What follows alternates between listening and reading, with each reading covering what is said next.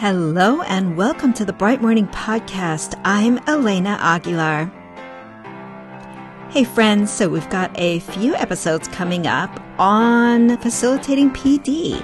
I am excited to share some new tools and resources and ideas and questions for you to use so you can create even more powerful, transformative PDs that you love doing. Before we get into this episode, I do want to shout out a friend of the show, Tina M. Thank you for being a friend of the show. And in our show notes, you will find more information about how to become a friend of the show. It is a huge support for us to have friends of the show. I also want to thank a listener with the username Chris Miller who left a review on Apple Podcasts, which is entitled Must Listen. And Chris Miller wrote, I can't say enough about how grateful I am for the time and intention that Elena Aguilar and the entire Bright Morning team put into their work. As a school leader, this podcast provides a sense of grounding and purpose when I listen. I always leave with actionable takeaways, questions, and ideas to implement the very same week. Thank you, thank you, thank you.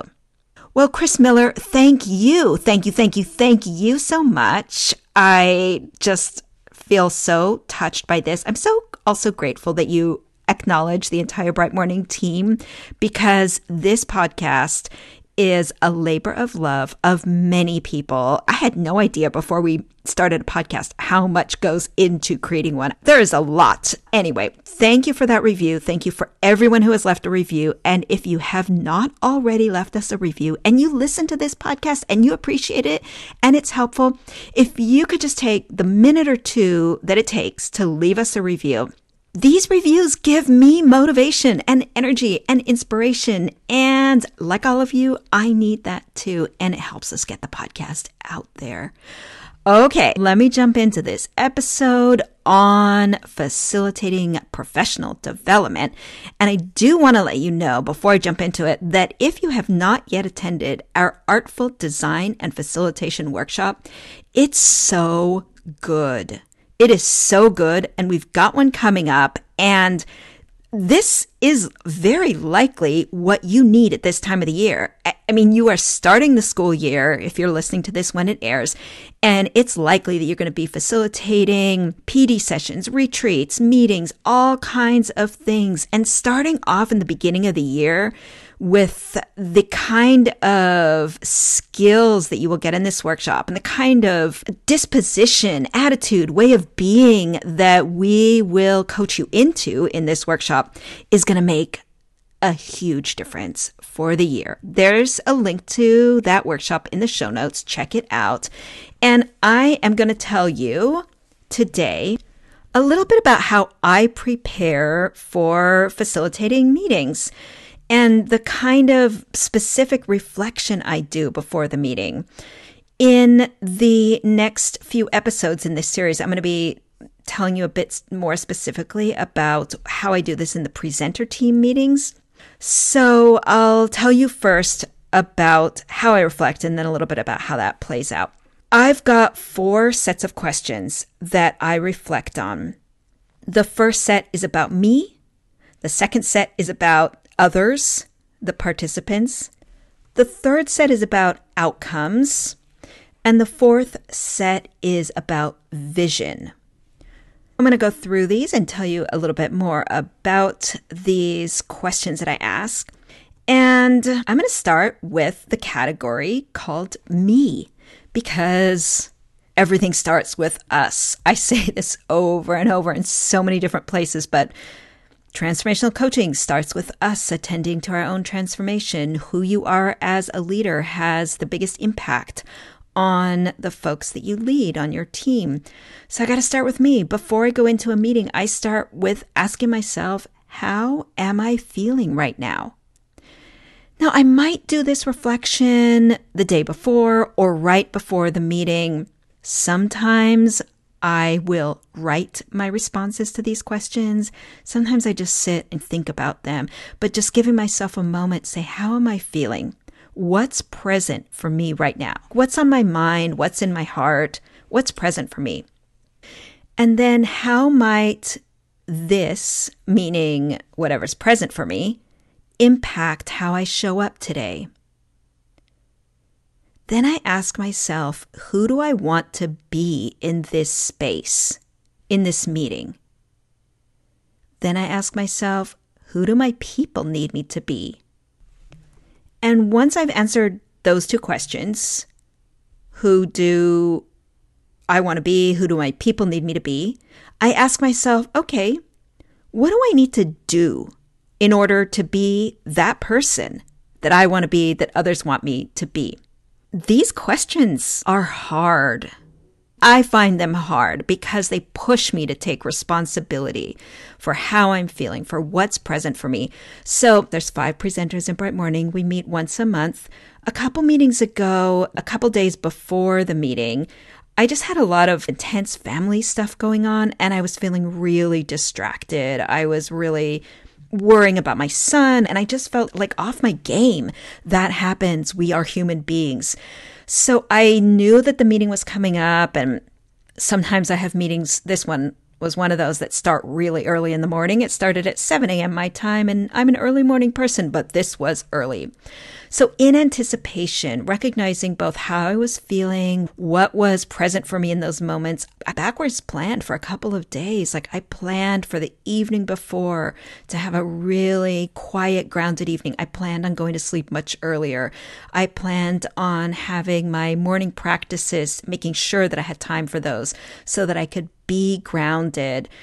I identified that who I wanted to be in the space was both someone who could be kind to myself and responsive to my needs and be present for other people. That's a hard one for me, taking my own needs into account. And so those were questions that really guided me to a place, I would say, of self acceptance, of compassion towards myself. And as soon as I was able to get there, a lot of the pressure that I put on myself dissipated. I just felt a sense of ease. The second set of questions that I reflect on before the meeting is about others, about the participants. And these questions are What can I anticipate that others will be feeling? Second, what can I anticipate about how they'll show up? And that pushes me to think about what's going on in the organization or in the community or even like in the zeitgeist in the world. Are there things happening on a global level or national level? Are there elections? Are there big events happening that are going to affect how people are going to show up? And if so, how might that impact how they show up? And then, if so, how can I be responsive to that external impact? How can I acknowledge what's going on? like so many of you, I've had to facilitate meetings when in the organization there's like big leadership change or there's layoffs or there's a reorg. I remember having to facilitate a lot of meetings in the Oakland Unified School District when there was an end of year reorg and people had to reapply for their jobs and I still had to go in and facilitate a meeting. So having that kind of understanding amps up your empathy it allows you to calibrate your own way of being with what you anticipate others will be coming in with on that sort of social emotional level. And it allows you to, I think, in some ways, soften. And the more that we can soften and be responsive to other people's needs as well as our own, the more we can trust the decisions we make during meetings. So, this is an important pre meeting reflection set of questions. Okay, the third set of questions that I reflect on are those related to the outcomes. And these questions include What do I want participants to learn? How will I know they learned it? How can I get people bought into the session and the outcomes? How can I make the session's outcomes relevant to people? And how can I help participants see how this session will help us make progress towards our mission? When I think about the outcomes, I want to think about how to make them personally relevant and relevant to our organization. I can only do that if I have a pretty good sense of where people are at in terms of their own learning needs, their own skill set. So that when I am speaking to the outcomes, when I'm framing different activities, I can make connections that some people I know are going to think, ooh, yeah, that relates to me. And ideally, everyone in an organization is committed to the mission. And when we can make connections between learning activities and outcomes and a mission, we build a collective sense of buy in to the team meeting. And that just shifts the energy. It deepens the willingness to be uncomfortable. So that's another component to thinking through these outcomes. In a recent presenter team meeting, one way that I cultivated this was by inviting people to reflect on a recent workshop that they did. We have videos of almost all of those. So I asked them to reflect in advance and I asked them to share their reflections with me. So when I crafted this PD session, I was able to think about outcomes and activities that might meet the learning needs of each person. And so they came into the session with their reflection on their own PD session really fresh in their minds. And as we went through the outcomes, I knew that they were making connections between areas that they had identified as something they wanted to work on and what was planned. Okay, there's one more set of questions that I ask myself when I am reflecting before a meeting. So, just to review, the first set of questions is all about me. The second set of questions is all about the others, the participants. The third set of questions is about outcomes. And the fourth set of questions is about vision. It's the big picture. It's beyond the outcomes of the sort of learning or what people are going to get from it. It's the big picture. The questions I ask myself here are what do I want people to say after this session?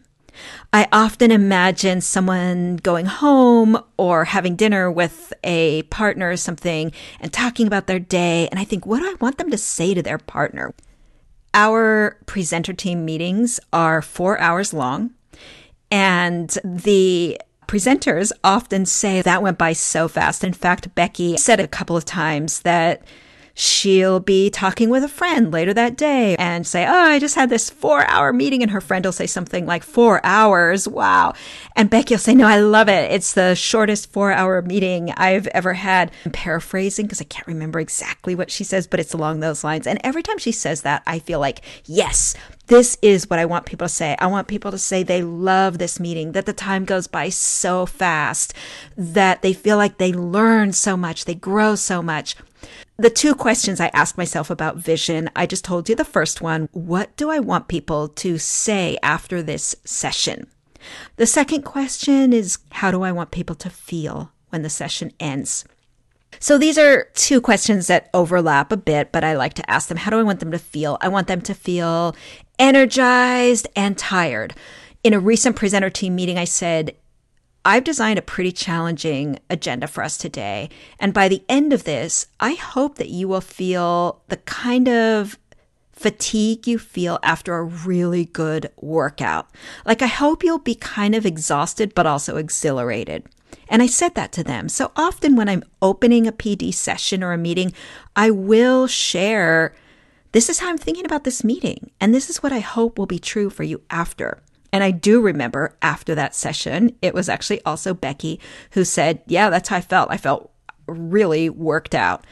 I hope people will feel a sense of increased competence. I hope they'll feel like they learned something. And I hope they'll feel that kind of in their bones I hope they'll feel more connected to others. I hope they'll feel like they love their job. Those are some of my hopes. These questions about vision kind of knit together all the questions that I ask of myself before a meeting. They help me kind of form the ultimate vision. Like, I want people to walk away feeling like they love their job. And I'm so grateful that I have all these teammates who regularly say how much they love their job and they love our PD sessions and they look forward to them.